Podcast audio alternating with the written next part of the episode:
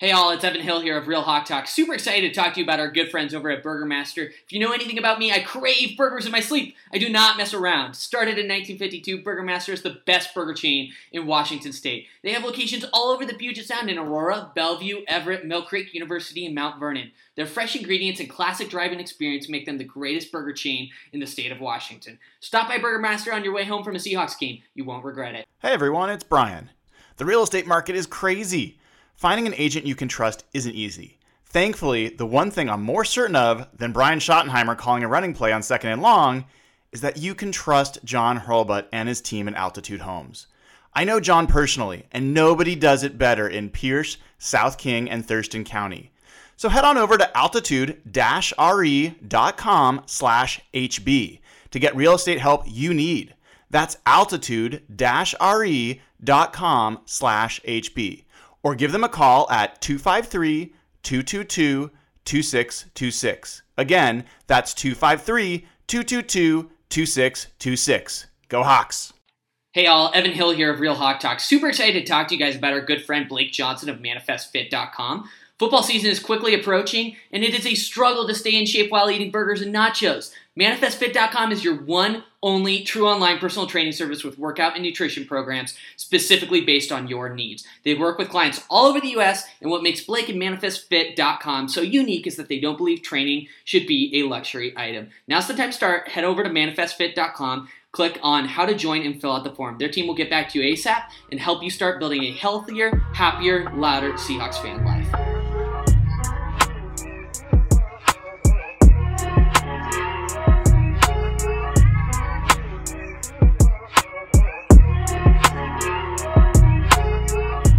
Hello, everybody. Welcome to the 94th episode of Real Hawk Talk. Uh, I am Brian Nemhauser, at Hawk Blogger on Twitter, and quarantined in my house, as are, I think, pretty much all of you. Uh, I'm joined right now by uh, compatriots across the globe. Uh, we've got at Evan in SEA. Uh, he's actually down in Arizona, but uh, he's joining us. How's it? How's it going, Evan? Good. I just retrofitted my patio from a drinking and relaxation space into a workout place. So I am actually on day 14 deciding to get my shit together. So everybody clap for me. That's what I'm asking. Oh, that's that's great. And appropriately, I'm giving you a golf clap because Arizona has deemed golf to be an essential service and has It is. open. And uh, I've never considered moving to Arizona more than I, I have right now. Golf is absolutely an essential activity. Yeah, yeah, especially for those over 80. Um, so, uh, Jeff, uh, at Real Jeff Simmons on Twitter. Uh, are you joining us from Toronto or are you in Florida? Where are you, dude? No, I'm I'm still in Canada. I'm in Toronto. Like you, I wish I could be in Arizona right now. Um, today was our first nice day in a while. Uh, today's like the first day we've seen sun in a bit, so it was nice to get out and go for a walk. I wish I could golf right now. I definitely am jealous of anyone who can, but it's nice to see some sun again and be able to go out for a walk and get out of the house a little bit because it's This puts things in perspective because I was complaining to Alex yesterday. It was like 70 and sunny, and I was like, this weather sucks. I'm like, this is horrible. well, man. So this this this is giving me gratitude. Yeah, we've we've had a lot of Seattle weather here lately, so it's been rainy and gloomy, and we got some sun today, so that was nice. Good to hear. Dude, and check out Nathan Ernst at Nathan E11. He is making the most of quarantine. Uh, Evan, in particular, is enjoying this. What the hell happened? What's going on, dude? Uh, Whoa! man, you should have seen me like a week ago before I actually cut cut off the top too. Uh, I was just letting it all go, and then I, I did whatever this is. Um, dirtbag quarantine. I'm taking advantage of the time. Is So- this uh, the- Cam Weens on on the chat uh, wants to know if this is at all Tiger King related? It is not. No, uh, I did this before Tiger King came out, so technically he copied me. And Yeah. Nathan, you're kind of looking like Andy Reid right now. Mm, I don't Uh, like that so much. I think not not in uh width, more That's in facial Mm, similarities. No, I don't think so. I'm getting more No, like so. you know those guys on the the motorcycle, uh, you know, trick my whatever ride. Who's the diabetes guy? called. Yeah. I think that's might be most what I'm like. I don't know. um, and Evan, you know, you look like you've maybe got some peach fuzz back on the face. How's that? How's that going for you? Thank God it's actually growing back fairly quickly. So um it's I'm thankful for that. Yeah. Well, I, have I've definitely heard uh, that one of quarantine's great joys is going to be finding out how people handle haircuts and shaving and things of that nature. Uh, so um, yeah, this this could be interesting uh, for those of us who just cut their own hair all the time. It's not too much of a problem, but uh, you know, uh, we'll see. We'll see. Hey, so there has been uh, a bunch that has gone on. I think all of us were trying to wait, trying to wait until the move was made that we're all waiting to be made, but it doesn't seem to be coming anytime soon. And that's the signing of Jadeveon Clowney.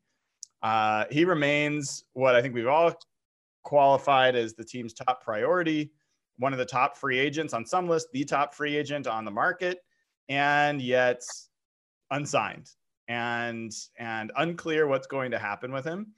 Um, before we get into the, the moves that the team has made, uh, let's talk a little bit about the status of Jadeveon Clowney. Uh, Nathan, you know, based on your facial hair, I am most interested in hearing your point of view on both what do you think is happening with Jadeveon Clowney and when do you expect resolution? I really have no idea. I mean, I think what's going on with him. Um, I mean, I think it seems pretty clear that the bottom fell out of his market. Um, he either thought he was going to get way more than he really was, or the offers just weren't there. Sounds like probably a combination of both. Um, I, I feel like that it's gone on this long. It, it could be something that just goes and goes and goes. Like there's really no I don't know what the forcing function is for something to get done. Um so you know from Clowney's perspective, like what difference does it make if he signs today or if he signs a month from now? Like what is going to be gone that's that's not that's not there today, right? Uh, so I don't know. I think it could go for a while at this point. Well, Evan, I'm coming to you next because the thing that's going to be gone is cap space, right? I mean, eventually teams will sign and they will not want to use their cap space or they will not have the cap space to spend. You know, if Clowney's wanting the biggest possible value, seems that he's going to have dwindling options. The other thing that's going to change is teams that are looking for defensive ends, like they may solve them in that that need in other ways and not want to spend uh, more to bring them in. So, what's you know, what's your point of view on? I mean, how many how many teams do you think realistically could be looking at at Clowney? Um, I think at this point, probably a few, but a lot of people, and I've been pretty vocal about this on Twitter, a lot of people will disagree with me, but I passionately believe that from Clowney's perspective, in terms of trying to maximize, you know, his income as, as much as possible, I truly believe waiting in this unique situation is a really, really bad idea. And I'll give you two reasons. Number one, uh, teams just every single year, every single NFL offseason, from a financial perspective, they budget these first couple months as a high um, cash flow out sort of you know season where they're basically paying big signing bonuses to players. Um, owners know that they're going to be dishing out cash during this time. Like you said, cap space does decrease. Every day that passes, teams have less cap space. Yes, they can always open up additional cap space. That's never an issue. But like you said, the draft is coming up soon also, and teams will be potentially addressing their pass rusher or run stuffer needs in the draft instead of paying a big high price player like like Clowney. Um, but I think the real reason it's a mistake in wait in waiting from Clowney's uh, you know, position is honestly this whole COVID 19 situation. There's a lot of speculation that we're not going to see a full NFL season. Um, and if we, if there's not a, if there's not a football season this year, who knows what is happening to player salaries?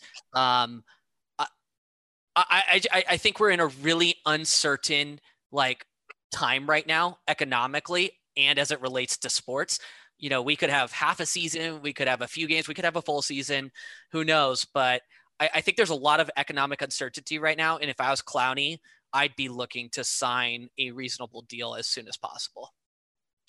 Yeah, Jeff. I mean, what's the word you're hearing, you know, uh, around the league um, in terms of what do people think his strategy is, and where do they think he's going to ultimately sign? The big thing that I, we've t- probably talked about this on Twitter, and the big thing with him right now is the physical. And doctors have told the NFL they were no longer doing physicals right now because all their doctors' resources want to go towards COVID.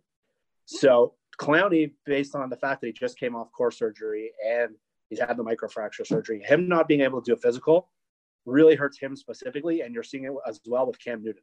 It's the same problem that he's having and why no one wanted to trade for him so that really is where teams are kind of up in the air, being like, what is he going to do next? Because Bob mentioned in his article, Bob Condotta, that he could wait until training camp. And Evan just mentioned the risks of that. And around the league, everyone's kind of wondering the next kind of pain point for him is people are waiting to see if he fires his agent or not.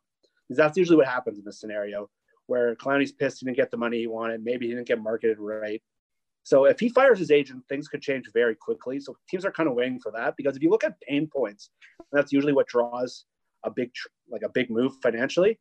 The draft is usually the big pain point, but this year's draft is pretty weak at defensive end. So in a, usual scenario, like say a team really wants to draft a high end, they went before him, then you might turn to Clowney and say, okay, we didn't get our guy in the draft, let's go with Clowney. But this year, there's really only one top end pass rusher, and it's a pretty bad draft in terms of that spot. So I think him waiting for the draft is kind of weak there. So if you look around the league and still has cap space, there's not a lot of teams that really he fits with. And that's where everyone's kind of up in arms, being like, people have mentioned the Titans. Some thought the Colts could jump back in, but they've moved elsewhere. And they they signed, I think, like Xavier Rhodes. They have a bunch of their cap space. So everyone's kind of just waiting for the Seahawks right now. But unless he kind of changes his mo of what he's looking for, it doesn't seem like that twenty million dollar offer will ever come. And I just yeah. want to follow up on one point Jeff made. He was he's Jeff is 100% on the money about other doctors not being able to get like accurate, up to date medical data on Clowney. The one major competitive advantage that the Seahawks have is they have eh, so every NFL player at the end of the season takes a physical with their team. So the Seahawks, you know, of course, have super up to date, accurate medical info on Clowney, but also, you know, a physical as of what was it, Th- two and a half, three months ago. So that's a competitive edge that they have. Yeah, I don't know if that physical came before or after his surgery though, and I think that's that's a pretty key issue. I mean, do we know when he got surgery? I don't. I mean, if someone wants to look, definitely after the end of the end of the year. Yeah, got yeah. it. And and I mean, sports hernia surgery generally is not the biggest deal, but there's de- there's lists of people that have not been the same sure. athletes that have not been the same after that surgery. And I mean, we saw how it affected him. Think about Marshawn Lynch uh, also had that surgery um, and had that issue. And was it that that really affected who he was as a running back afterwards or his age? Hard to say, but he certainly wasn't the same player. Hasn't been the same player since that season. So, um, you know, it, it's a lateral agility and strength. It's a core issue. Um, you know, if I'm going to sign a player to a multi-year 20 million plus dollar a year deal i'm probably going to want to know that that there's a reason especially when that player is coming off a season where whether advanced stats care or not three sacks is three sacks um, and and that's not generally the production that that teams are looking for when they're paying that much so um, let's play this out for a second let let's let's play the the game where the Seahawks do sign Clowney um, to start with. What do we think would be the forcing function for them to do that? Is it going to be after the draft, finding out who they end up with? Is it going to be training camp when like he finally is ready? It's going to be like middle of training camp because he's going to want to skip most of training camp. Like, what will be the the thing that will maybe maybe it'll be when uh, quarantines lift and doctors can give him physicals. Like, what's your take, Nathan? Do you have a point of view on like when you think it could resolve itself? No, I mean, like I said, I think I don't know what that forcing function is. I mean, maybe the draft and some other stuff is more of a fun, forcing function for Clowney, but you know, for Seattle, there's there's no reason for them to rush this, right? I mean, obviously anybody could have swooped in and snagged him by now if they wanted to. So it just doesn't seem like that's going to happen. Um, and then, yeah, I mean, there's uncertainty with what's going to happen this season. There's uncertainty with his surgery. Um, yeah, there's no reason for them to shell out a bunch of money, cave, bet against themselves. Like that, I think that they just let this go. I think it's Clowney who finally has to come to the table. Yeah, either of you, you know, Evan, Jeff. I mean, maybe there's a forcing function outside of Seattle. Uh, you know, what is there something that you think is going to drive this deal to happen? Deadlines usually do it. Anything else that you can think of that's going to make you know make this happen? Uh, the lame answer is no. If he's waited this long, uh, I like Jeff said, I don't think I don't think the ed or the draft is a big marker for his position specifically. Um, this is a game of who blinks first right now, and go ahead, finish your thought. Didn't mean to interrupt. And I and I just think when it comes to these two sides specifically, I think the Seahawks can be pretty stubborn about how much they want to slot, you know, a specific player for in their budget. I, I don't think I don't think the Seahawks are going to blink on this. Well, uh, Jeff, I want to ask you. So, so here's here's yeah. one thought, and this is how the Seahawks force this to be a, a, an issue, right? If you're the Seahawks, Nathan said, "Hey, maybe there's nothing that would force them to do this." Well, if you're the Seahawks, do you want to wait until the middle of training camp to know who your starting defensive end is going to be? I don't think so. So let's say that they set a deadline of like either we're going to maybe Everson Griffen, maybe Yannick, or uh, Judon or, or someone else, you know, is available for trade, Chris Jones, whoever it would be. And they're like, either we're going to spend the money on in the here or we're going to spend the money on you. We need to know now, yes or no. Do you think that, like, I'm assuming you're going to think that that is a possibility. Um, when, from a Seahawks perspective, are you willing to, to like, when are you no longer willing to wait to have the answer of who your starting defensive end is? probably the beginning of training camp. I was gonna just on your previous question, I probably would have said like maybe the signing of Everson Griffen is what causes someone to move because unfortunately the Seahawks are really painting themselves in a corner here.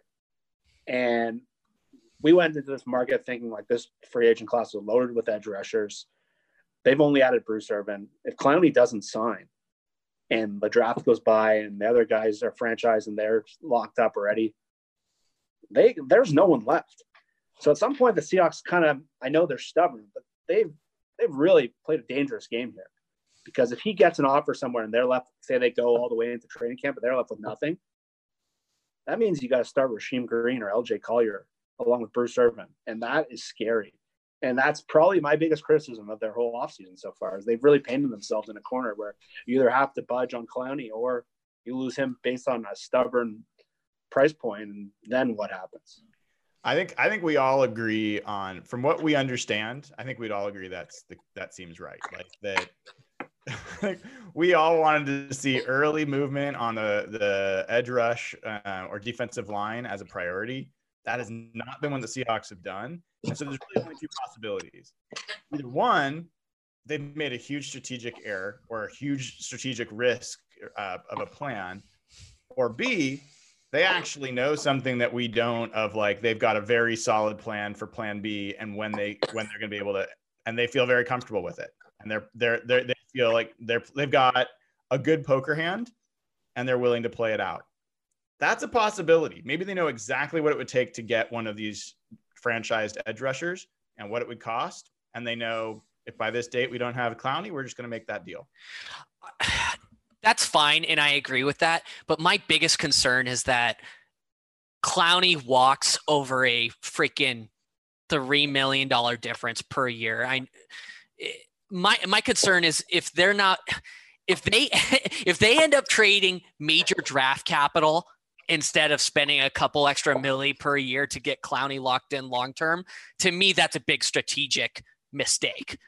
Like that if if if if plan B is trade a first round pick straight up for Yannick or Yannick or whatever his name is, that's not that's not a good plan. Well, let me ask you guys this. I know that people want to talk about the moves they did make, but if this is such a big deal, I mean, it is the biggest open question for sure on this team right now. Um, the Seahawks last year had major questions on their defensive line at this time. They did not have Jadeveon Clowney. Whether we like it or not, they did not have Ziggy Ansah. Like they they had moves that they were left that were left to be made from their perspective. Ansah was after the draft. Clowney was during was that during training camp? Think like, was last week. Right? Like so um I want to know from each of you. Last year they traded for a franchised player who had not signed the franchise tender yet. After it became after the deadline where they could no longer negotiate a long-term deal with that player and they agreed to not franchise the player. And so what that meant was that what they had to give up to get him was very little, right? Like it was, it was the talk of everyone. It was a huge steal. First question on that. Would you do that same trade again? If it, if, if it came up last year, do you think that was the right move? Would you do it again for Clowney last year? And and Evan, I'm going to start with you. Yes or no? Would you do that trade again? Absolutely. If we're just if are you are you are you implying that he leaves in free agency this year? I'm saying for what we know right now. Yeah. Would you make that trade knowing, you know, you yeah. weren't guaranteed to get this player back. You have no control. Yeah. Yeah, I would. I think I think a third round pick is mostly a total shot in the dark. And you know, who else did we give up? Freaking uh Mingo. Martin. And Martin and Mingo. Martin was the one that you, you kind of miss and I think had some upside, but absolutely I do that trade in hindsight. Jeff or Nathan?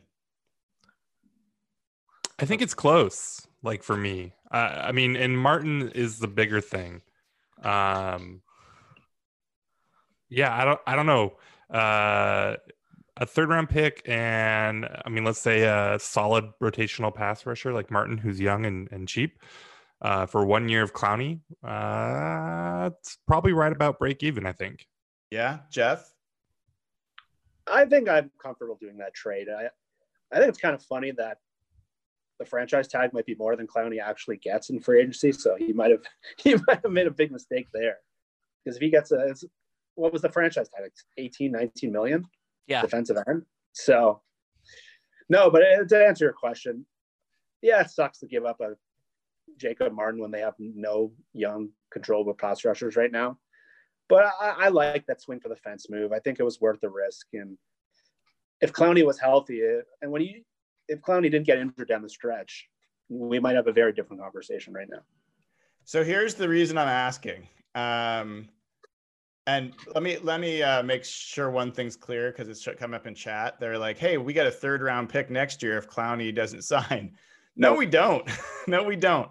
So the way this, a lot of people were making this point last uh, in Twitter last year when this or earlier this year when the, the no it was last year when the trade was made. Uh, I think Ben Baldwin was one of the the chief guys that was like, "Hey, don't assume you're getting a third round pick. That's false." Um, compensatory picks only happen if you do not sign enough players to offset the players you lost, and it matters how much that player signs for. So two things are working against the Seahawks right now. One, Clowney may not sign for enough to qualify, even if he does sign, and the Seahawks had signed nobody else. It may not have been third round pick money the way things are going. Maybe, but don't don't know for sure. And the other is the Seahawks have signed enough free agents. It does not appear that they're in in line for maybe any compensatory picks at this point. I don't think any. So so um that's just something to be aware of. But getting back to the last question. So, two of the three of you said you would do that trade again. I will say I would do that trade again. Uh, Nathan, you said it was break even, you know, hedging a little bit, not not sure one way or another. So here's the here's the harder question. Would you do it again? Now, would you make that trade for Yannick, for Judon, for Chris Jones? Again, qualifications, franchise player. You cannot, let's say it's past a deadline where you can't negotiate a long term deal with this player. Part of the deal is you agree you're not going to franchise them, so you have no control past this year. For the same compensation? Same compensation equivalent. So Would is it like you make Raheem that Green, deal again rounder? this year? S- So can we, let's pick the two players then that we that we ship from our D line. Who are who are we Rasheem shipping? Green. Rasheem Green and And it would be some guy that's nobody that would, you know, no value at all. EBK. No, he has value. I would McDougald. say, yeah, you know, uh, Tedric Thompson, you know, okay, Like- got it. like that's that's really what we're talking about. Okay. For like Yannick or Chris Jones? Yes, For Chris Jones on a heartbeat. For Yannick, probably. I mean, I don't know. Uh, yeah, What's I think, your- I, I think Uh, but Nathan, that doesn't make sense to me. Like, how are you so willing to do that now, but not the clown? But but it, when you consider Clowney to be better than both of those players, no. No. No. Really? Clowney's Not- not close. Chris Jones. Chris Jones. I mean, better. Yeah, Chris Jones is definitely better. Yannick is probably better, or at least as good. He's a better pass rusher. for sure. Yeah, I don't think he's a better player. Yeah sure i mean yeah um so yeah but so i think the Clowney thing went about as poorly as it probably could have right in terms of getting hurt and not getting paid a lot at the end maybe and maybe they don't even get a comp pick no matter what he would what he makes either way and i still think that you're probably right about break even with him so i i think if you can make break even like fairly low cost trades for franchise type players, then sure. I mean, you can keep keep taking your swings at that. This is my problem with what they're doing. They they they've painted themselves in this scenario where they have like back and forth ideas in terms of t- team building, and now they're in this situation where they have no long term plan on their D line, and they can we can keep asking this question every year. Like last year, we all loved the Frank Clark trade. We all thought, but a year later, you're going to get Collier with and a second round pick for Clark. Like, sh- it just they're it just seems like they have no strategy, and that's what's pro- concerning. I don't love that it's framed that way that they got Collier and a second round pick out of the the Clark trade. I mean, because that is that is that is like literally what they got, right? If you look at the picks that they got, and that is what they turned it into. But I don't know if you see them do all of the Trade trading. yeah. Fair. No, no, but I just With mean like last year the- they made a smart analytical decision. They moved on from Clark. They maximized his value. Now they're in a situation where they have to trade for a guy they got to pay 21 million to. There's just no consistency in what they're doing. I, I can't see what their plan is. Here. That's what I- I'm confused. I, I know, I know that's been a point of view in in the chat for us for a while. I, I guess I see it a little differently. I mean, I, I very much understand what you're saying, which is, hey, if you've got a philosophy of how you're going to approach your roster building and personnel, then it should be consistent. You have principles, and those principles don't vary season to season, player to player. I get that. But I guess what I see, and this may not, this may not be right, but the way I see it, I would do this Frank Clark trade again, even though Frank played well last year. Mhm. I personally had real questions about whether he was going to be the same player after he got paid as he was before. And we might we might not know. The first season after you get paid, maybe he's proven himself, maybe he tails off. It looks like that's not going to be a problem. It looks like that's going to end up being a player that it's reasonable to pay him 20 million dollars a year or whatever he ended up getting. Um but I think that's for me what is different. Like I wouldn't have questions about paying uh Yannick or play, paying uh Chris Jones um that kind of money. And and and so to me it's it's a player based decision, but but yeah, I, I get what you're saying. Um it, it's hard to know for sure. So um I guess the point there, guys, is most of us, close to all of us, w- would do the Clowney trade again we may be in the position of doing the Clowney trade again um, this season. And uh, the question is whether they did enough else on the defensive line because it's not complete yet. And, uh, you know, they don't even have an Al Woods level addition to the defensive tackle spot yet. Like, th- there's other players other than Clowney that they haven't solved for. Um, and right now, they don't have a five tech. You know, they don't have either defensive end solved for. Um, and so Clowney's one. I think they need Clowney. I think they need who would be the five tech. I think they need a Leo. I don't think they have anybody who's a, a, a starting quality Leo on that team. And then I think they need a three tech pass rusher. You know, um, on third downs, like that's been like the Michael Bennett kind of role in the past.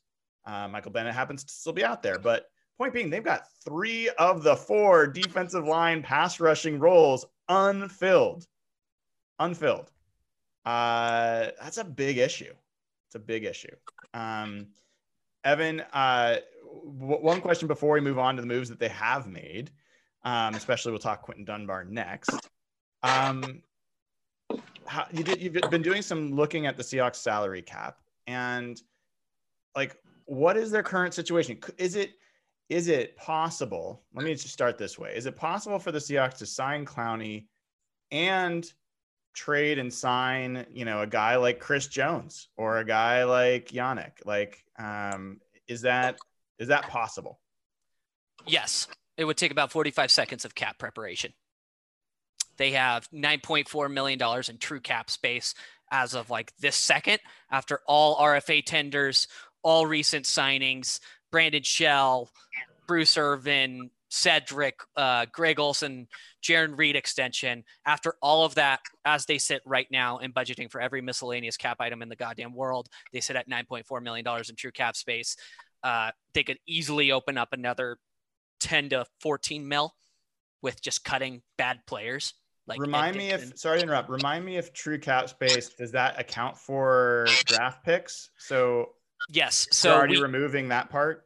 So true cap space accounts for IR, practice squad, uh, injury settlements, and all current draft slots that the Seahawks have. Okay. So this is really the when you say true cap space, that is the amount that they have to spend on free agents. Yes. And that's without cutting any players, as you just said. So they, they could they could they could clear up a bunch uh, of space to, to add more easily. Okay. And and people have been asking as well, why haven't they cut Britt yet? Why haven't they cut Ed Dickson yet? And the fact is, they've got nine and a half million dollars in true cap space, so they don't have a need to do that yet. There's one other reason. It's a small detail in the NFL CBA. So if a player's cut after May 1st, they get an extra year of the NFL's premium health insurance without paying a dime.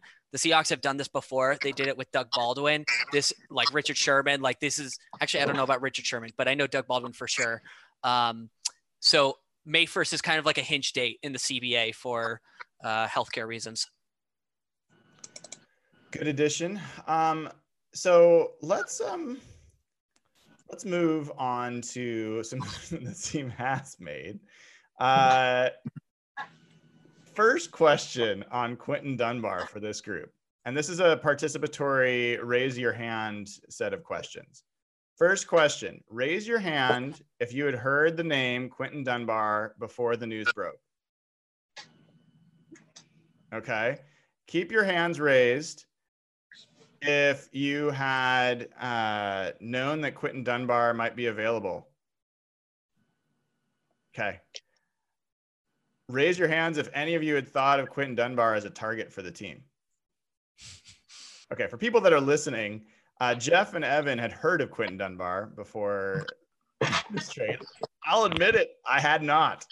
I had not. I probably watched a total of six minutes of, of Redskins football in the past two or three seasons. I, I hate watching that team play. I find it incredibly boring. Um, and so, no, I didn't know. And nobody on this panel raised their hands as, yeah, that was a guy I was thinking might be a good fit for the Seahawks. And yet, here we are, fellas. The Seahawks made a trade, a fifth round draft pick for Quinton Dunbar, who depends on how you feel about PFF, but it's better to be ranked high than it is to be ranked low. And he was the number two cornerback from a ranking perspective in the NFL, according to PFF, season behind only Richard Sherman, who he's been getting a lot of comparisons to. So let's go round robin here. Um, Jeff, we'll start with you. What was your reaction to the Quinton Dunbar trade? Um, of all the moves that they made this offseason, this was by far the one I was most excited and optimistic about. I haven't loved their offseason in general. This move definitely was one, the only move they've really made that really excited me. Um, I was listening to a friend of our show, Mina Kimes' podcast, like early March, late February, and they were talking about Quinton Dunbar, like a guy that had like low pro, an amazing season. He was the only good thing. So I, I just assumed the Seahawks were going to go with a young corner in the draft and maybe sign a veteran nickel guy. And before free agency came out, I think they were linked to a couple of veteran nickel guys. I think TJ Carrie and Randall. So I didn't, I never thought for a second that they were going to really make a move there. And the fact that they were able to get him at that price kind of blew, it was the closest thing to the, the Diggs trade. But to me, moving, I said it all year when you listen to our show that I thought Tre Flowers was better suited to be the fourth cornerback. They had a hole at that spot last year. And the fact that they can make potentially that spot into one of the strengths of their defense, that is that's as good as a move as they could have made in the free agent market. Uh, Evan is the other person that had heard of Quinton Dunbar. What was your what was your reaction when you heard the news? When I first heard it, I was like, "Oh, this is exciting. He's a good player, but at what cost?" I was really worried that they were going to give up something like a round pick or a third round pick, which I felt like would have been pretty steep considering, you know, the the value for recent defensive trades. And they ended up giving up a fifth round pick, which is essentially nothing. Uh, for a player of his caliber, you know, he comes in and has like a three mil cap hit for the Seahawks this year. He's 27 years old. Um, like you said, ranked number two of all PFF corners last year. Um, had a down year in 2018, but had a pretty good year in 2017. So um, he's not going to be like a you know eight nine year starter for this team, of course not. But hey, you know if you can got you can get this guy to play, you know, as an above average corner for the next four to five years, that's that's freaking awesome. I, I think uh, Tre Flowers was a major liability last year, even though I'm a major fan of his. Um, it, it, it's really really encouraging that they made this move at such a great value. So I'm completely pro this move. Nathan, how do you feel about Mr. Dunbar and the trade? Uh, yeah, no, it's great. I mean, anytime that you can trade for a starting caliber cornerback for a fifth round pick, I mean, and he's still got a year that he's cheap. I mean, we'll see if they can, if they end up paying him and they get more than one year out of this. But I think even just one year, if he can beat out Tre and start and be a good player for them for a fifth round pick, and that's at least break even for them. So it's probably a plus. So it's a good deal. Um. Uh. So, um, I'm curious. How do you guys think? So I'll offer that. Um, when I heard the trade, my first thing to do was to look up Quinton Dunbar, as I'm sure a lot of Seahawks fans were doing and I liked what I saw. I mean, I liked what I saw from a size perspective. I watched it. I watched him play as many snaps as I could find of him playing, and um, I liked what I saw there. One of the things I like best is he seems very instinctive and smart. Like he, I saw him jump some routes and and see where the ball was going to go, and I think if there's a weakness, like the major weakness I would call out for the Seahawks corners, including Shaquill, by the way, it is identifying routes and and playing aggressive and assertive um, to the ball. I think there's a lot of reactionary play with the the Seahawks corners, and that's been my biggest criticism of Tre is he actually showed some promise and some progress with that late last year in the first Philadelphia game. I, I remember couple other games where he was actually breaking on the ball. Um, but for the most part, I think that secondary, the especially the corners, is just been late. Um, and so I saw a lot from Dunbar of him beating receivers to the ball, um, which was just nice to see. I think he had three interceptions in 11 games last year. Maybe it was four, something like that. So, um, you know, obviously would have would have led the the Seahawks corners in that in that number. Um, what is your expected outcome? Like, going into the training camp, what is the secondary you expect to roll out there as the starters? And let's let's talk about it with assume a nickel. Like assume we're going to get away from base defense and we're going to have a nickel corner a little bit more. Tell me the three cornerbacks, what positions they're playing. Tell me the two safeties. Um, Nathan, let's start with you. The nickelback? You want me to tell you the nickelback? All three corners, both safeties. I have no clue who their nickelback is. Uh, Ugo, I guess. Um, As it stands now. Sure, Ugo, I suppose. Um, and then uh, probably Quill and Dunbar, and then um, McDougald and Diggs. Okay. Does anyone have a different quintet than those five? I could see Blair starting over BMAC this year. I think it's be nice. possible. Would be nice. Seems, Not not at the beginning of the year, but I could see it happening midway through. Is that like a prediction though? I mean, I can see it too, but Yeah, come on, Is it- Evan. Is it for game one? Is that is that is that what we're asking here? Evan, come on, dude. Make a call. Okay, it's Blair. Blair's taking the spot. there you go. Hey, I want to thank Cam Weens for the contribution in super chat. Uh, he I is own plenty of razors. uh, Nathan get a razor. That's how I got in this problem in the first place. uh, I will give you one alternative um, that we didn't mention, and I'd say, I'd say the odds are exactly what you said, Nathan. That that that would be the seventy to eighty percent likelihood. Maybe I, I'll say like, I'll say it's about a sixty percent likelihood that that's the case. I'd say there's about a twenty percent chance that you swap in Blair for McDougald. Um, and then I'd say there's a 20, another 20% chance that they're going to try Shaquill inside and Flowers and Dunbar outside. Um, and that that's something that could happen. And it does not mean that they'd stay in that, that all the time. It could be Dunbar and Quill are you're starting outside, but when they go to nickel, they may try Quill inside. That's a possibility. Um, like it or not, I think that that's, that's a possibility. Do you guys disagree that it's even possible or do you just hate the idea? I It's hate possible. the idea. I hate the idea. How much do they have to hate Ugo Amadi to not give him reps? Wasn't Pete Carroll like hyping him up like th- four weeks into the season? He was like, "Oh, we've liked what we've seen from Ugo, and he's going to get more opportunities," and it never really happened. Why? Why does Why does God hate Ugo Amadi? That's my question. It's a very important question. I'm gonna let I'm gonna let Jeff and, and Nathan tackle Yeah. tackle it. like I can see the logic of that, but I worry about when you have to play those little quick Julian Edelman type receivers. And I saw that in that Bob Condotta Dunbar article. They said like he covering that little fast guy is a horrible scenario. So maybe if you have a, a big tight end or a big slot, that's a scenario they can run with. But if you're playing those quick inside receivers that is all over the league right now, I think you need a guy like Ugo whose speed is important or draft a guy because I think those guys, those three big corners that are, their length is so good and they're, I don't know if they can handle that quick inside receiver with that group.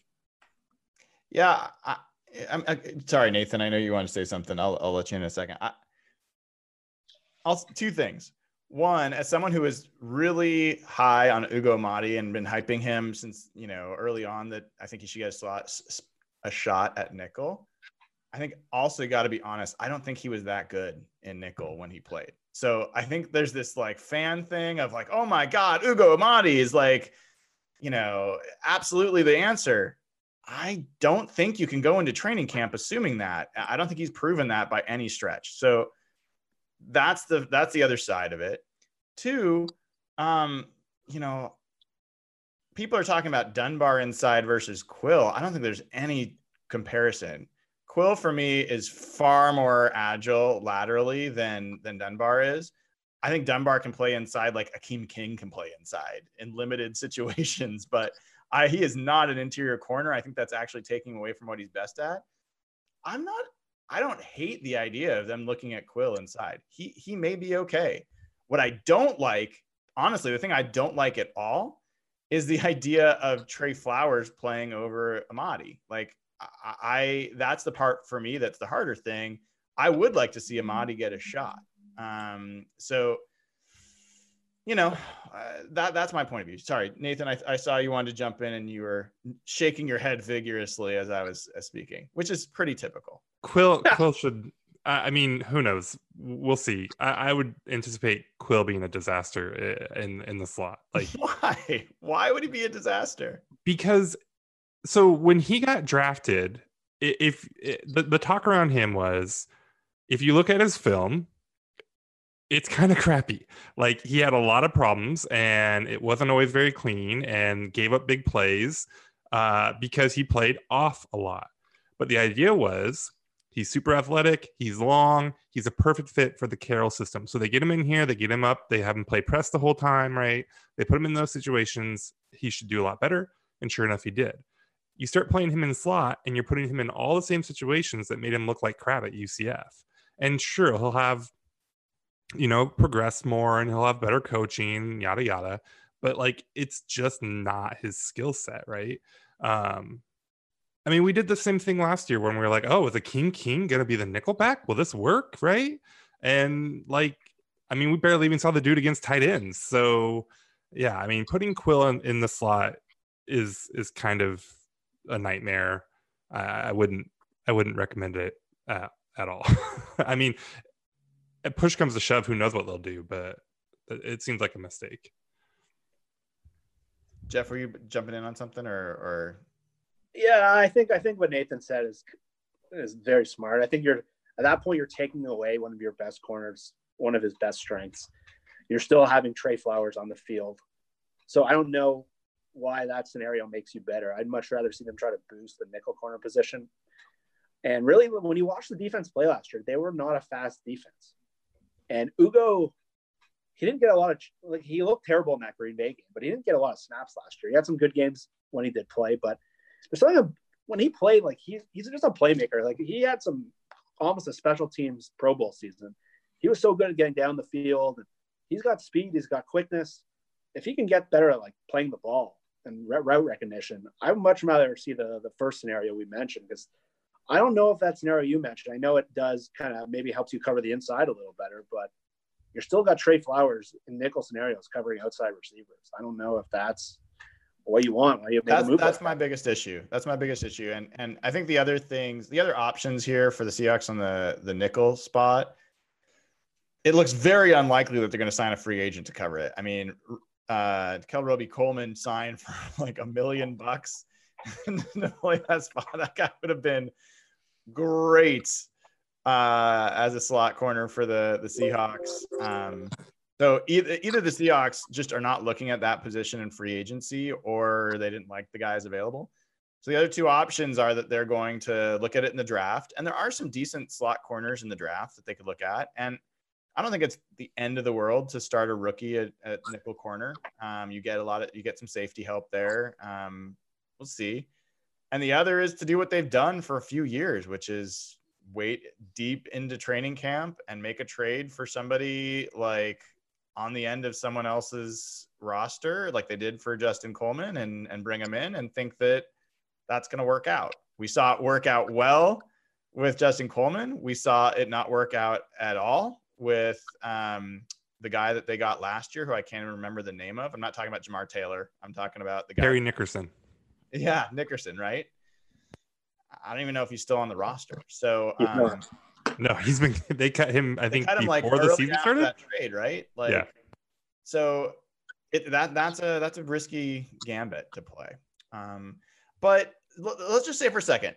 Let's say for a second that the the secondary is what Nathan said it is.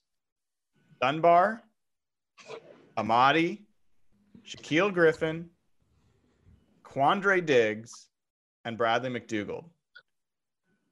Give me a scale of one to 10 of where that secondary is 10 being best, one being horrible, and how you compare it to the secondary that the Seahawks ran out last year. So give me a grade for last year, one to 10, and give me a grade. If that's the starting five, how would you uh, uh obviously haven't seen them play yet? This is a projection. where where would you grade that secondary? Ooh, I think you're on mute, Nathan, or couldn't hear you. I give it a five. The the one this year? Yeah. And the one last year is like a three. Wow. Really, not much of a difference. You you think Dunbar's not that much better than Flowers? I mean, I think going from like straight bad to average is a pretty big jump, right? I mean, hmm. Yeah. Okay. but I mean, like you still have McDougald out there who looked like a shell of himself last year, and so could potentially be even worse. Or I mean, even if he's just the same, he was not a very good player last year, and you still don't have any real answer at the nickel spot. So, I mean, yeah, I, I don't know that that that is a a, a particularly great unit. Evan, where are you? Probably one notch above Nathan. I think they were probably a four last year. And I, the conservative side of me says go six, but Quinton Dunbar is a huge upgrade. Like he's really, he, he had a phenomenal year last year and he's entering at the Pete Carroll system. Pete Carroll is obviously a magician when it comes to defensive backs. I, I I mean, I don't think it's insane to say a seven for them. How about you, Jeff? I'll go. I'll go six and a half for what they are now. I think a big thing is just having Quandre Diggs on the field. He played what, like four games last year, Mm-hmm. and when they didn't have him playing, they had guys who would be in like the minus ten or minus hundred ranking. So the fact that they hopefully won't have much Tedric and mo- much Delano Hill on the field or Lano Hill, I think. I think until I get a better solution at nickel, that presents them prevents them from being a seven or an eight. And if you look at McDougald, that he did play pretty terribly last year. He was injured and he, he has a, a questionable knee. But when Diggs was on the field, he played a lot better. Because McDougald even said, or the coaches said, when he was playing with the younger guys, he was always worried about where they would line up and he wasn't comfortable and he was trying to do too much. So I think if you can get those guys on the field, so you go from about, I thought the unit last year was close to like a two. What we had Tedric, we had Tre, we had no nickel corner. That was close to a two. If you can go from a two to a six and a half, seven, that's a pretty big jump, especially if they can draft nickel and get better there. Yeah, I'm closer to where you are, Jeff. I like especially what you said around Diggs. I, I thought Diggs was a major difference maker last year, and I don't think that that's like some great take. I'm just saying it, like reiterating that that he was and did not play in that many games, especially when he was fully healthy. And the thing is, I, I would say that the Seahawks secondary last year was like a two or a three. Like I Mhm. thought Shaquill Griffin was really good. Diggs was good for like really good for two or three games. Mm-hmm. Like, and the rest of it was shit. It was really shit. Like, and, and so I think they were pretty bad last year. Um, I'd say three because Shaquill Griffin, you know, was borderline Pro Bowl. I know he made it, but that was after people got, you know, didn't didn't join. Uh, and this year, primarily on the Diggs and Dunbar move, I think it's like a seven.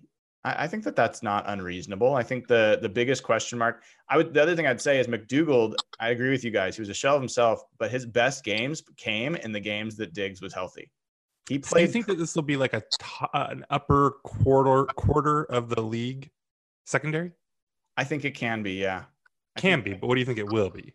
Like- Well, so so those are different things. You're saying you're assuming that seven out of ten means that there can't be twelve other or fifteen other teams that have eight out of tens or seven out of tens too. So like there can be secondaries that are really good, um, and and doesn't mean that you're in the top twenty five percent. Okay, so when I said five, I thought that meant like average, right? So if we're saying that seven can mean 15 other teams, then maybe I'm closer to a seven, right? If you're i'm not thinking about it uh yeah i'm not thinking about it in terms of what percentile you are in the league. I'm talking about how talented and what's the quality of your of your secondary. So um you know 10 out of 10 would have been the legion of the legion of boom right? Like that level i don't think they're anywhere close to that. I mean like six and a half seven i think is is a reasonable grade for for what this secondary could be I have a fun little trivia question for you guys while right, I have. Pro Football Focus up right now. So, of all safeties with a minimum 20% uh, snap play in, in 2019, what Seahawks safety had a better overall defensive grade than Quandre Diggs. Marquise, Marquise Blair. Blair. Did you realize that though? Oh yeah, Yeah. Yeah, They we're love all that year. by Tampa them all season. I didn't realize he was above Diggs though. This is kind of the thing to watch out with PFF though. Like, No, and I, get like it. them. I I like get them, it. but I- they I- they rated Marquise Blair like his his Tampa game an like, an 86 or something like that. And I did like, not that know was the his- game they gave up. I did like not know his. PFF 40 grades were that high.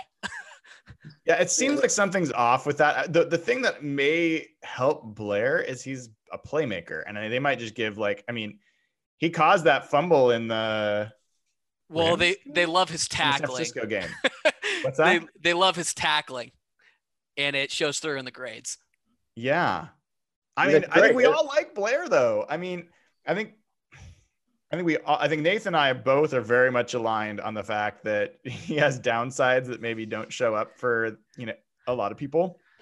I don't think uh, people realize how much he was blowing coverages, and and uh, that didn't always hurt uh, the team, but he was doing it a lot. Um, but man, the the guy makes plays, and that secondary was like so He's- bad at making plays. He's got to start over Bradley McDougald this year. He's got to. I get I think setting we him would- his we would all rookie year. would be a really good sign if he did. I feel like you said that like every week during the season Yeah. last year too, though. Totally. I think, and I think the the COVID stuff hurts him because there's not going to be OTAs. There's not going to be mini camps. The playbook was his biggest issue last year, and install and stuff like that. A guy like McDougald, who you can just slot in. Unfortunately, that kind of leads towards him. Well, I mean, that's the interesting thing. Like, if Blair, if Blair plays well enough to beat out McDougald, let's say McDougald's the same, roughly the same player as he was last year. So it's not that McDougald just falls off even further, and Blair's just handed this, the job by default. Let's say Blair actually ups his level of performance and trust from the coaching staff, and he gets that role. How big of a deal would that be? Like, does that take this? Does that take this to an you know upper quartile of the league? You know, secondary potentially. Yeah, I think the bigger one is probably Ugo, um, and just having that competent nickel play, uh, especially if you're saying like McDougald doesn't like fall off. Um, but no, I think that's huge. Yeah, I, I think between those two guys, between Blair and between Ugo, you know, then you can start talking about seven, right? For me, like seven or maybe even let's get crazy and say eight, right? If you get full season of Nino and Dunbar's more like what he was last year than what he had been the rest of his career, then sure, you can start to talk about like a seven or eight potential wise. So those two guys are huge, um, just in what the upper limits of what this this defense can be, their secondary can be. Yeah, I I I get you on Amadi because he's the bigger question mark, and but I feel like Blair. I think Blair is a potential Pro Bowl level safety if he is smart enough, like if he's mastered the playbook well enough to be out there. He- even last year, where he was making so many mistakes, he was doing things that nobody else in the field was doing. And- Well, One And- other thing too. yeah, go ahead. Blair I was needs a to. rant there, you know, like you just cut me cut off my rant.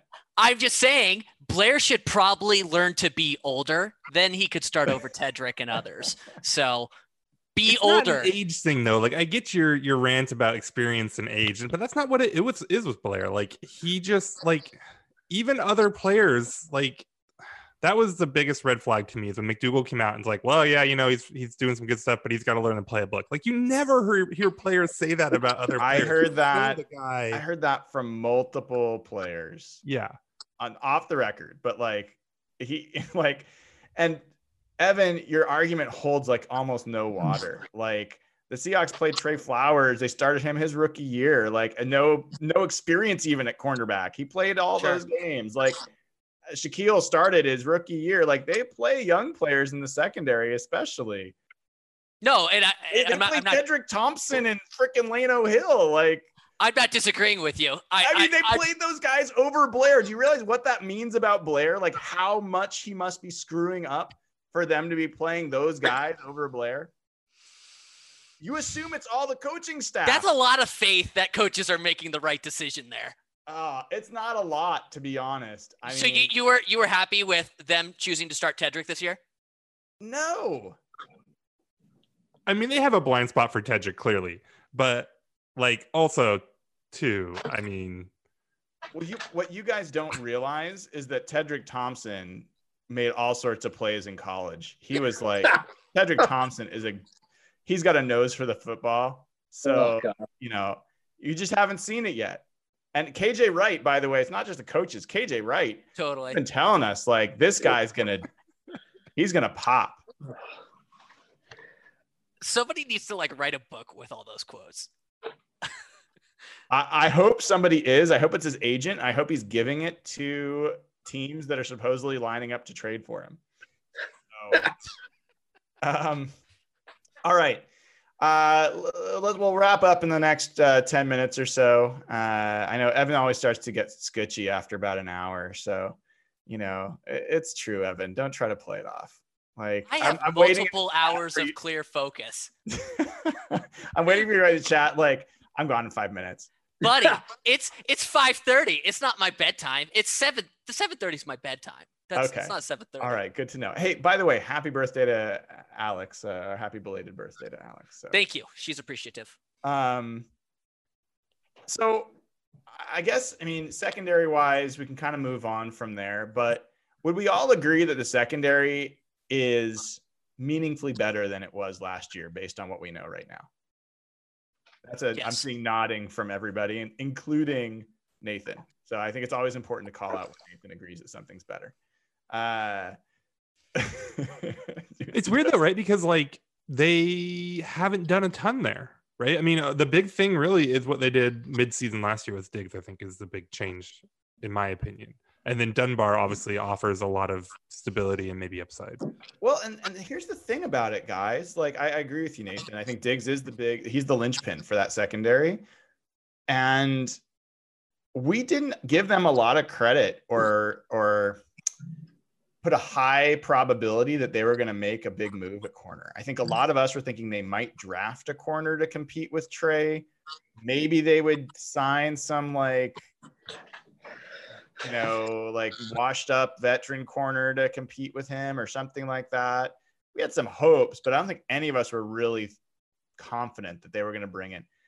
They went in and brought in like a clear starting quality guy who all of us, I think, now would be surprised if Tre's a starter, right? Like, I, I think that's where we are. No, Nathan, you, you would not be surprised if he was a starter. I would, I, I mean, if I'm betting, I'm betting on Dunbar, but I wouldn't be surprised if Tre beats him out. It wouldn't shock me or anything. Hmm. It would shock me. That'd be I mean, shock me. It's not though, because well, I mean, I I think that Tre obviously would have to improve from his freshman. year. I mean, we were all sitting here at the same time last year counting Quill out, right? And then Quill had a big bounce bounce back year. I don't think Flowers has that kind of potential and upside, but like, could he like improve on his his rookie year to the point where he's as good or better than Dunbar? Um, sure, I think so. Uh, the Dunbar thing, like we'll we'll see what's real or not. But he was an he had been a pretty average starting cornerback, which is valuable for a couple years. And then last year, if you look at his PFF grades, he had two really really good games. Um, and like the Giants game was like a legit, like really ridiculous game. Like he played his ass off. So like it's not like it's smoke and mirrors or anything, but it was two two games, and then a lot of games that were exactly the same as he's always been. So I don't know that like the second best corner in the league by PFF thing, like I don't know how much you should be expecting that to kind of hold true.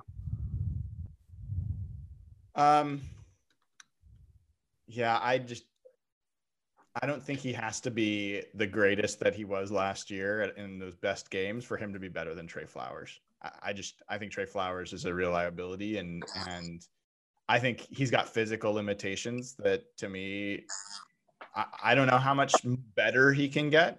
Um, I thought he showed some progress in terms of anticipation. I think he's a smart player. I think he clearly works hard. He's in the books, like so. I think he can improve, but I don't think Tre Flowers at his best can be what Quinton Dunbar was at his best last year. Like, I don't see it.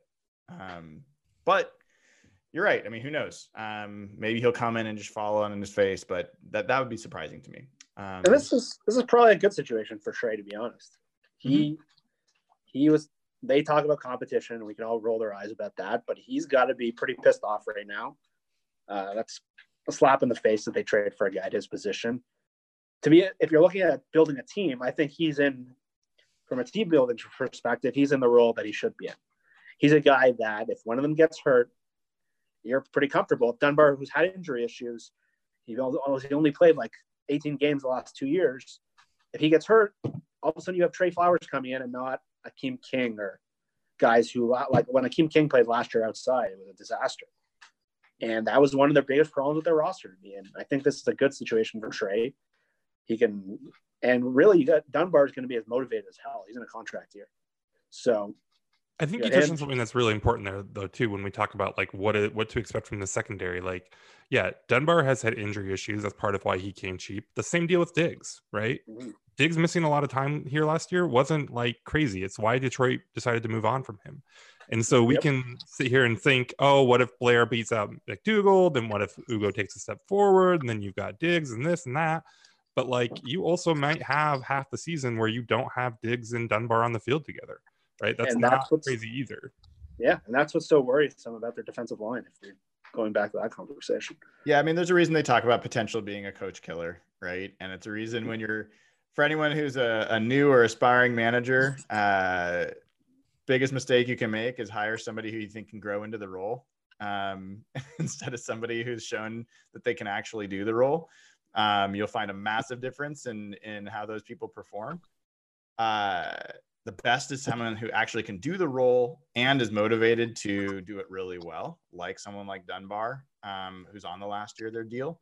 Um, you've now got three guys Dunbar, Shaquill Griffin, and Diggs, if I'm right, all in the last year of their deal. Is that correct? No, I think Diggs has another year. He has one more year after this? Yeah, I mm-hmm. believe. Evan would know. It's for sure a minimum of one year. Okay. Yeah.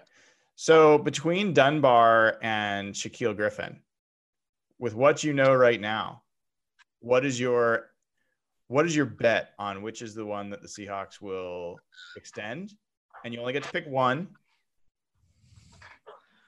Which is the one you, you're betting on? So this is between Diggs, Shaquill, and uh, Dunbar, right? Yeah, Let's let's just keep it to Diggs uh, to uh, Shaquill and Dunbar if uh, oh, they're on okay. the last of their deal. I think it's Shaquill pretty clearly. Pete Carroll praised him a lot towards the end of the year, saying he was playing his best football. I think Shaquill lost a, l- a little bit of weight last year, right? Was mm-hmm. playing lighter, 10, 15 pounds lighter, or something like yep. that. Um,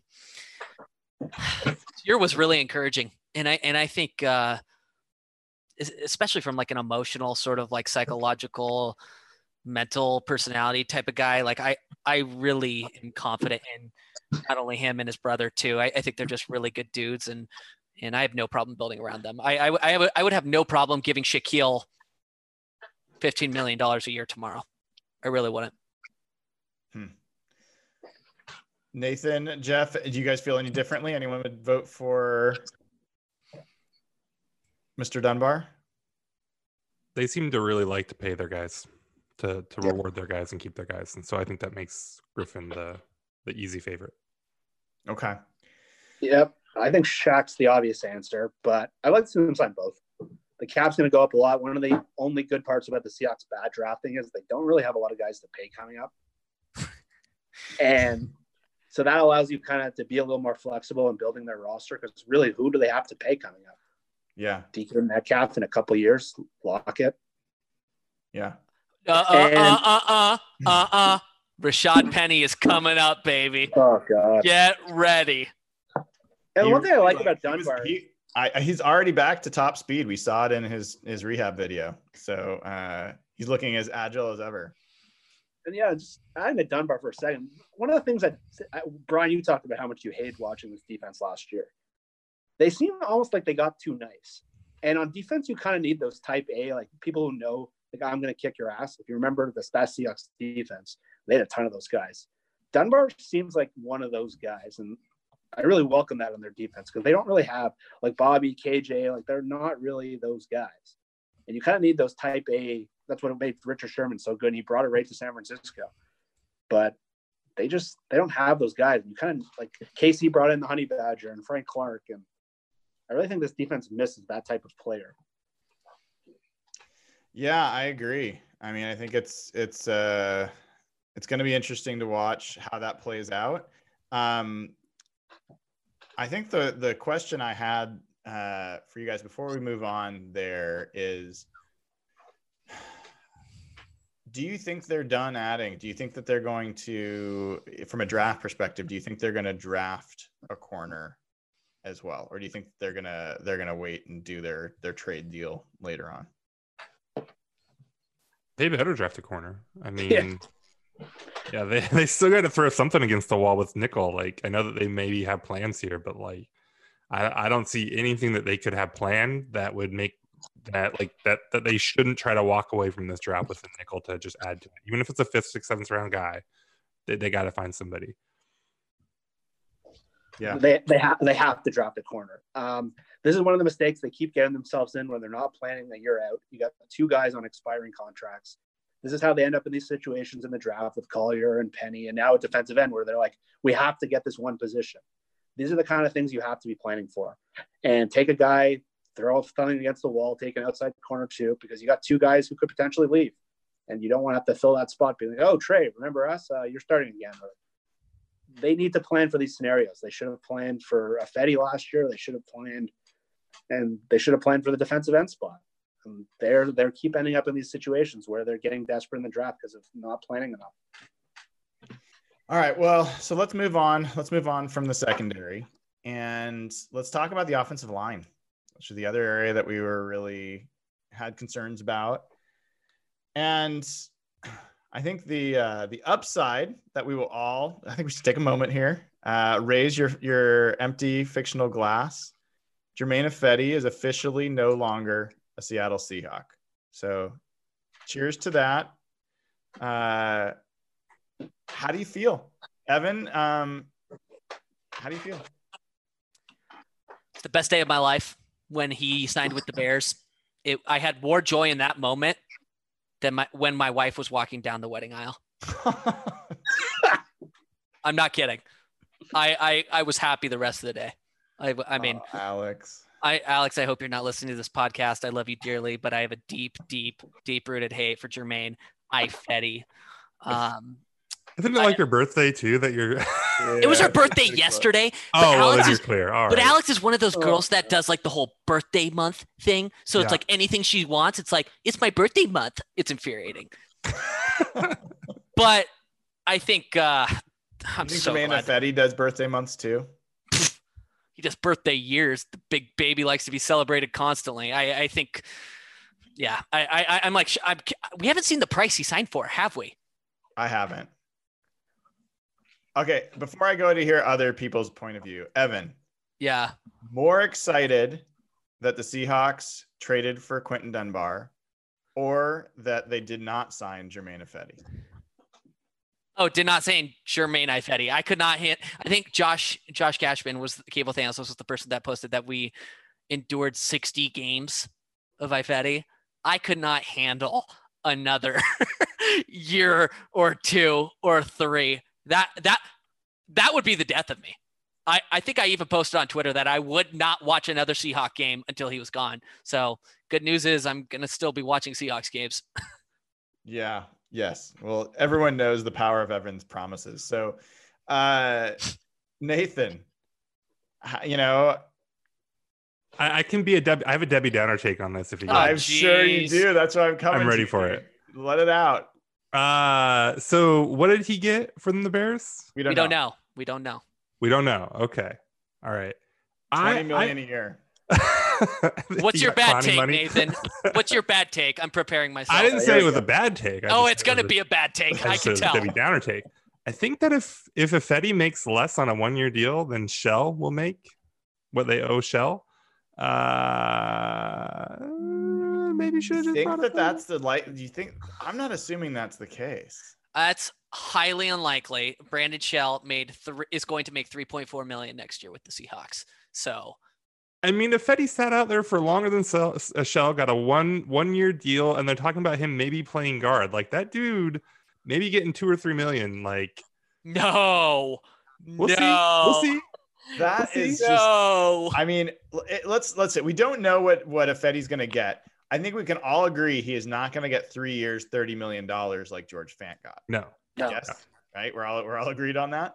So, Fant's getting paid that to play left tackle. He played basically right tackle a lot of last season as a eligible tight end, eligible lineman. Of the three of you, any of you that would rather be paying George Fant three years, $30 million to play right tackle, assume that it was possible. I, I don't know that, that it is because I think he wanted to play It left. wasn't. No Let's chance. just assume it was possible. Would any of you rather pay three years, $30 million for George Fant to play right tackle than what they're playing Brandon Shell? I don't think so. No for you, Evan. How about you, Jeff or Nathan?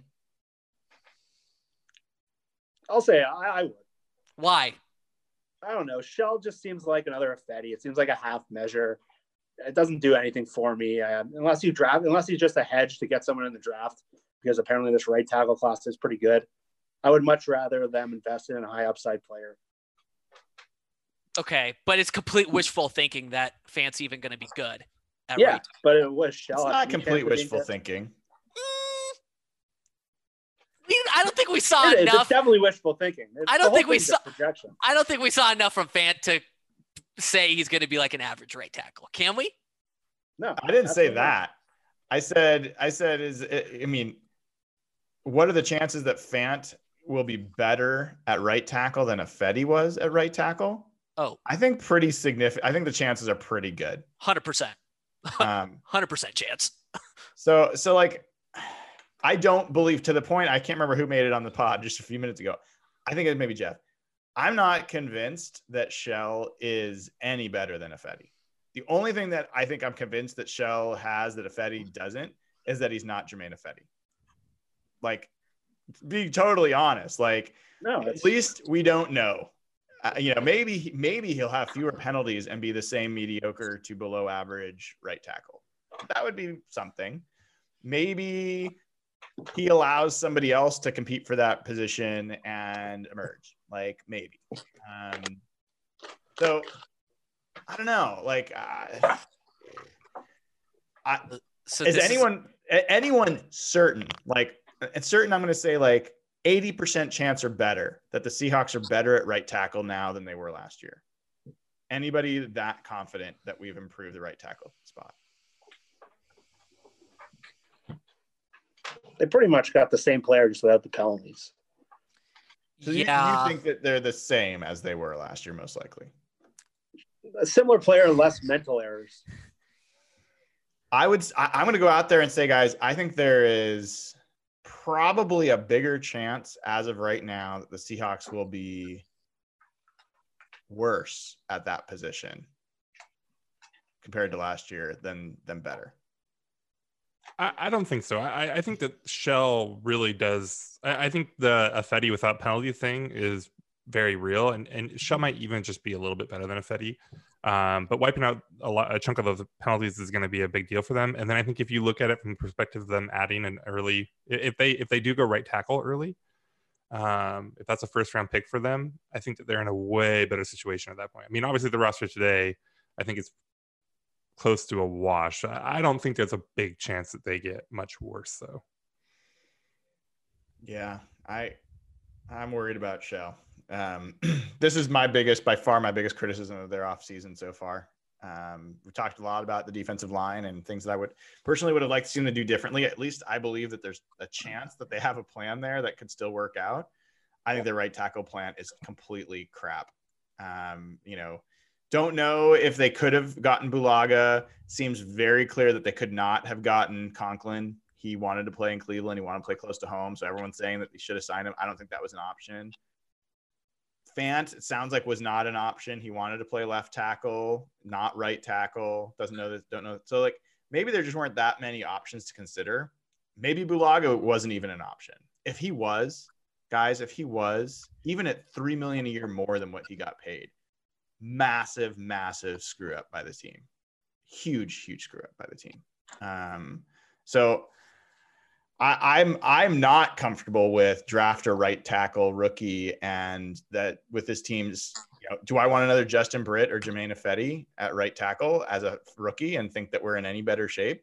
No. Like I and and show me what other tackle they've drafted in the first round beside Russell Okung in 2010 in the top 10 of the draft that we should feel good about.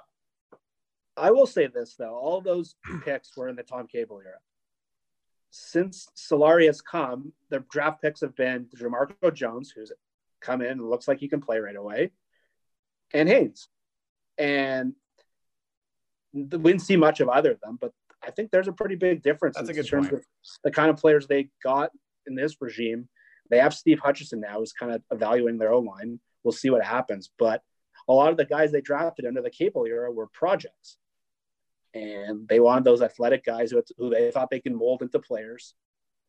We'll see what happens. I'm not saying that they fix this, but this could be different. Yeah, get get another uh, Kristjan Sokoli uh, Yeah. in, in the house. So um, let's move on from right tackle for a second because the other thing that's really interesting here is what they're going to do at center and what they're going to do in the interior line. So they also signed Chance Warmack, and I'm not going to make any stupid jokes about them taking a chance. Please stop making those jokes. They they are not original or funny. Um, sorry to be that guy, but it's like I've got an entire mentions like of people like they took a chance. Oh my god, um, we're we're better than that, fans, uh, Seahawks fans. So, uh, they got Chance Warmack, they got BJ Finney, um, they have Phil Haynes, they have uh, uh, Jamarco Jones, they have DJ Fluker. Uh, there's rumors that they're going to re-sign Jordan Simmons, who was good um, when he was healthy. He's just been healthy for about five minutes um, in the last five years. Let's start with center. Right now, who do you each believe is the starting center for the Seahawks week one of the regular season? Is this the is is the question who is or or who will be or who should be? Who will be? I think it's Justin Britt. I don't think they're cutting Britt. Do they have to cut him to get uh Clowney back? Uh no, because I think so they're gonna trade Tedric Thompson, which will net a couple million. And I assume trade him. They'll cut him. or but it's the same it's the same Same. cap Okay. effect. Okay. Let's, just be, let's Um, be realistic. For a. Yeah, yeah. Yeah, no one's trading for that guy. But like it just cutting uh Ed Dickson and uh Tedric. Tedric uh gives you that amount. So I, I don't I don't think so. But what if they want to get Griffin too? Yeah, a bigger move has to be made. Or a restructure. you're sticking. with- You're sticking with Britt. Okay. That's not my preference. I, I no, just that, think that's your belief. Yeah. You're allowed to have your beliefs. I'll allow it. Um, Jeff, how about you? Who who do you think is the week one starting center for the Seahawks? I'm going to go optimistic here. I'm I'm going to go with Finney. Um, I just think all the moves they've made on the interior seems to mean that there's just no reason to have Justin Britt anymore. They brought back Hunt. They have Pocic. There's no real reason to be paying two centers that much money unless they really envision him as a left guard. But I think Nathan did his film and he didn't appear close to as good as he was at guard than he is at center. So I think they're just waiting for that defensive line group. It might be a trade they're waiting on, but I think they're waiting. I think he's the lever to pull in one of these moves. So Nathan, I mean, let's just recount some of the options that we see potentially, like potentials for that position. Justin Britt, starter last year, you know, maybe maybe odds on favorite in some people's perspective. You've got little Joey Hunt, uh, who played the position uh, a lot last year. You've got Ethan Pocic, who I think a lot of people forget. Jeff just mentioned him. He was a center in college. He played all five line positions. Um, interestingly, tiny like 5% chance, outside chance he could compete for the right tackle spot. Um, I saw him play tackle, right tackle in his rookie year in training camp, and he looked way better than Freddie. I will offer that. Um, but okay, Ethan Pocic.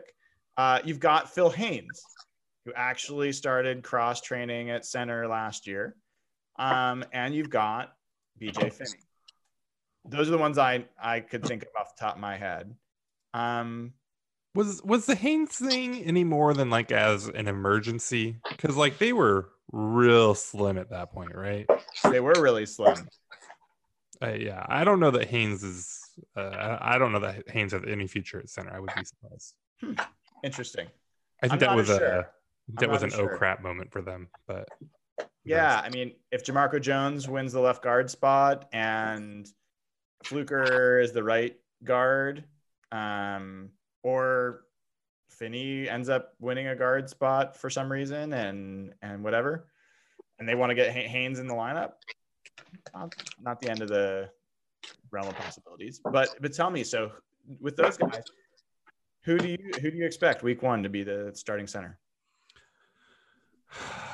I, I want to say Finney really bad, not not because of any real malice towards Britt. I mean, he's overpaid, um, and he's not particularly good, but he's he's not terrible either. I mean, he's not some he's not some massive Not problem that this team has. Right? Yeah, he's not a he's not a black hole or anything.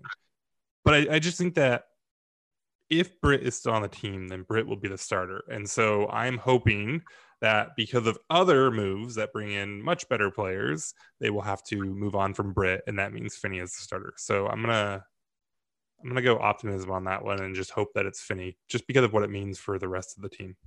Yeah, I'm I'm like I'm fairly confident. I'd say 70 to 75% confident that Finney's the center and that's what they signed him for. Uh I I just cannot imagine the Seahawks not not needing to spend enough money to have to get rid of Britt. The only thing that could change is maybe they restructure Britt um, and they get enough from that to, to do it, or they restructure or move, you know, convert some other stuff. But I'm seeing, a, you know, some beat writers don't want to out anybody, but like saying, well, it's it's odd that Finney's only listed as a center on the Seahawks roster. Like I expect him to play left guard instead of Mike Iupati. I don't expect that. I don't expect that. I think they bring it brought him in to play center, and and I'm excited about that. I think I think that could be a meaningful improvement to the offensive line. Um, I mean, Nathan, you've watched him a little bit. Do you think he can be a better center than Justin Britt? He can be a better pass protector for sure. Um, really light feet, really quick feet. Um, the thing with him, and, and this is why I don't think he really has. I, I would just, I would would be shocked if Seattle saw him as a guard, like especially on any kind of a long term basis. It's not impossible. The Steelers played him there; he was okay, but he just does not have any kind of pop or strength or push or anything like that. Um, to me, he's a very pure center um, who is smart and instinctive and light enough on his feet to get where he needs to be and stay in front of people. But if you're asking him to do anything more than stay in front of somebody, I think you're going to have problems. And that's just not what Seattle wants from their guards typically. Um, I mean, they'll play Jones out there, but even Jones has a lot, is able to move guys a lot better than Finney. But um, yeah, I mean, just just from pro, a path pro perspective, um, I think he can have some trouble with guys that just get into him, and and we'll see him in Russ's lap a few times um, for sure. But um, he's going to be in front of guys uh, all the Yeah. time. Um, so two more guys I want to talk about before we we let you guys go.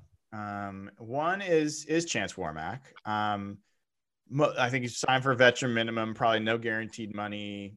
You know, hasn't played for uh, a year or more. Um, trying to re- get healthy. Give me. Let's let's say for a second somehow he has returned to his the form he was in when he was with Tennessee the first couple of years, when he was healthier and starting. You have your own point of view on what that was. Um, do you think this guy could be a starting guard for the Seahawks this year? Is that is that his is that his upside potential, or do you guys all see him as purely, you know, camp body rotational backup kind of player? Anyone see him as a potential contender for a starting spot? I mean, maybe potentially uh, a backup. You know, the contract structure definitely indicates him being just a train, uh, a camp body. You know, training camp body. He has a roster bonus, 25k. Um, I believe it was like August 15th, which is right in the middle of training camp. I, I would need to go back and look at his contract once more, but um, you know, he qualifies. One thing to mention on him is he qualifies for the veteran. What's it, what's it called? Veteran salary minimum veteran salary benefit. It's a new thing in the CBA where if they have a certain number of years, they count less against the cap. He's, his deal's like 1.2 million, but he only counts like 750k against the cap. So uh, I, th- I think my point is the contract indicates a camp body, but if he outplays that, great, and uh, that's good news. Yeah, I'll just offer. I, am I'm intrigued by the signing. I think I think he was a above average starting guard his first couple of years. He was a well below average starting guard after that. Um, don't know like that he really is going to have a real chance to recover, but I think he's an interesting player. Um, uh, interested that they they added him. I still think he's got really long odds in terms of Phil Haynes and Jamarco Jones and DJ Fluker um, there's some guys ahead of him in that competition, but I was I was happy to see them add him to the roster into the competition. Um, it takes a lot. Oh, sorry, what's that? Do you want to say something? I, I was just gonna say it takes a lot for a guard to go in the top ten in the draft. Uh, even though that turned out to just be a, a an atrocious draft, draft, but still, yeah. just to, to take the shot. Um, like he's he's uh he was an impressive college player. Um, so yeah, take a shot. See who knows. All right, last take guy we'll talk about um, before we. Sorry, what'd you say? Take take a chance on him. Oh, no. End the show. I'm no, done. Oh, Nathan. I thought we got through it without uh, it. But... I'm gonna come over and shave no into your beard, uh, into your your handlebar. Um, so last guy, uh, the Seahawks signed Philip Dorsett, uh, a receiver. Uh, scale of one to ten 10 being super excited, like ran around the block. Um, one being like, don't care at all, barely even paid attention. Give me all your ratings on how excited you were about Philip Dorsett. Evan, go. Scale of one to 10, 10 being super happy and excited. I'm, I was probably like a four or five. I think it's a good death signing. Uh, you know, probably going to be a couple milli. He's a fast dude. See, you know, Russell Wilson has the best deep ball in the NFL. I like it. Nathan. Uh, ten. Uh, no. Yeah. Really? Uh, I mean, so I, I somebody will go pull the receipts on this one because I actually said that when they signed him, like I think best case scenario is that he just ends up not making the team, um, because that means that Turner and Ursua and some of these guys have taken a step forward and maybe they draft somebody. Um, but uh, again, guy is super talented, crazy fast, first round pick. Um, he's like a couple years ago, I wanted them to sign um, John Brown, um, just kind of find like a professional receiver who kind of fits Russ's skill set. And Phil Dorsett has not done maybe in his entire career what John Brown has done in a couple single seasons. So like totally different players. Um, but you know, if you just take the move for what it is, a depth a depth guy, a wide receiver five or whatever, like is there the potential that he could have some kind of a big breakout with a Breshad Perriman type year with Russ in this system? Yeah, absolutely. And so, cool. I'm excited. It's fun. I liked him a lot when he was coming out. Draft priors never die. Um, Jeff. Well, I can't match the ten, but I'll, I'll go six. And Philip Dorsett is a guy who, as Nathan said, he's super fast. They now have three receivers that are going to be they can Lockett, Metcalf, they can all run. And now they got Olsen and Dissly to kind of cover the seams. So he, from a scheme pit fit, he's a really good sign because his best skill is getting down the field. And if you remember what Paul Richardson, how he won, that's kind of like a Paul Richardson light you could have got for a very cheap price. And I thought Jake Heaps on Twitter made a really good point. Because to me, when they signed Dorsett, my first worry it was, I hope this doesn't prevent them from drafting a receiver high. And that was my first, and that's my biggest fear of them missing on this draft class because, but Heaps said that I mentioned this earlier with um, when we talked about Blair's, there might not be an OTA period and there might not be minicamp, probably won't be for both of them. So having a guy who you can slot in there and not have to have a big learning curve is a big advantage for them right now. And he said Russ Russ was pretty proactive in recruiting him. So he's he's a guy who's like been around. He's made some big plays for New England. You can kind of throw him into big spots and don't use him as like a guy who wins with route running, just get him down the field, open up things for anyone else. He, he could be a pretty decent ad for this team. Like he's not the most exciting player in the world because he's kind of been a first round bust, but the more I think about it, the more I like that move actually. And it's not a move I even thought when I made our list for us, I didn't even put him on there. So yeah, he's it was it was like five, five and a half for me. Um I I personally have been a Taylor Gabriel fan. I, I think he's the kind of guy that would be a nice addition, big play guy. I think he's actually made a lot more plays in his career than Philip Dorsett has.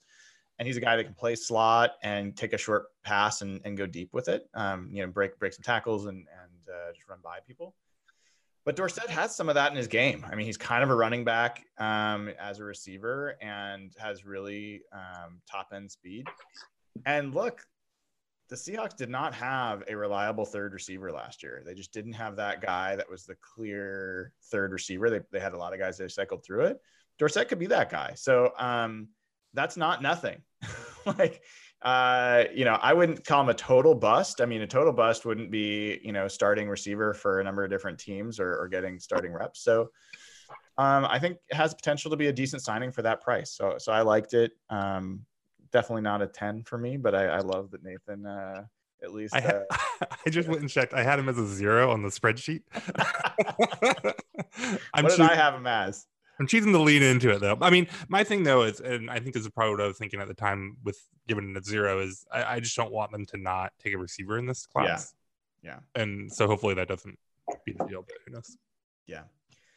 All right, fellas. Um, I think we've we've uh, gone uh, gone through most of the moves, if not all of the moves, um, and uh, I think we're waiting for the next shoe to drop, so to speak. Uh, not surprising, shouldn't be surprising that John Schneider and the Seahawks, uh, just like the draft, are not making their big waves in the first day or the first week, but they're kind of into the fourth, fifth, sixth round of free agency at this point, and that's where Schneider starts to get more aggressive. And we'll see, we'll see what happens. Uh, definitely a big question mark about what's going to go on with Clowney and the defensive line. That is the biggest question left on this roster.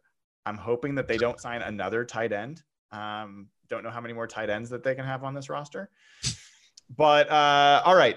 Thank you to everyone who's dialed in. I hope everyone's take taking care of themselves, staying inside as much as you can, and um, you know we will try to do these as often as we can um, because we all have time on our hands, so to speak. So uh, if you haven't already, please uh, subscribe. Hit the subscribe button. Hit the like button um, add a comment, um, just share the podcast with people, um, tell them about it. People are looking for stuff to do. This is the place to do it. Uh, and uh, also, if you can, join up at patreon.com, P A T R E O N.com slash hawkblogger.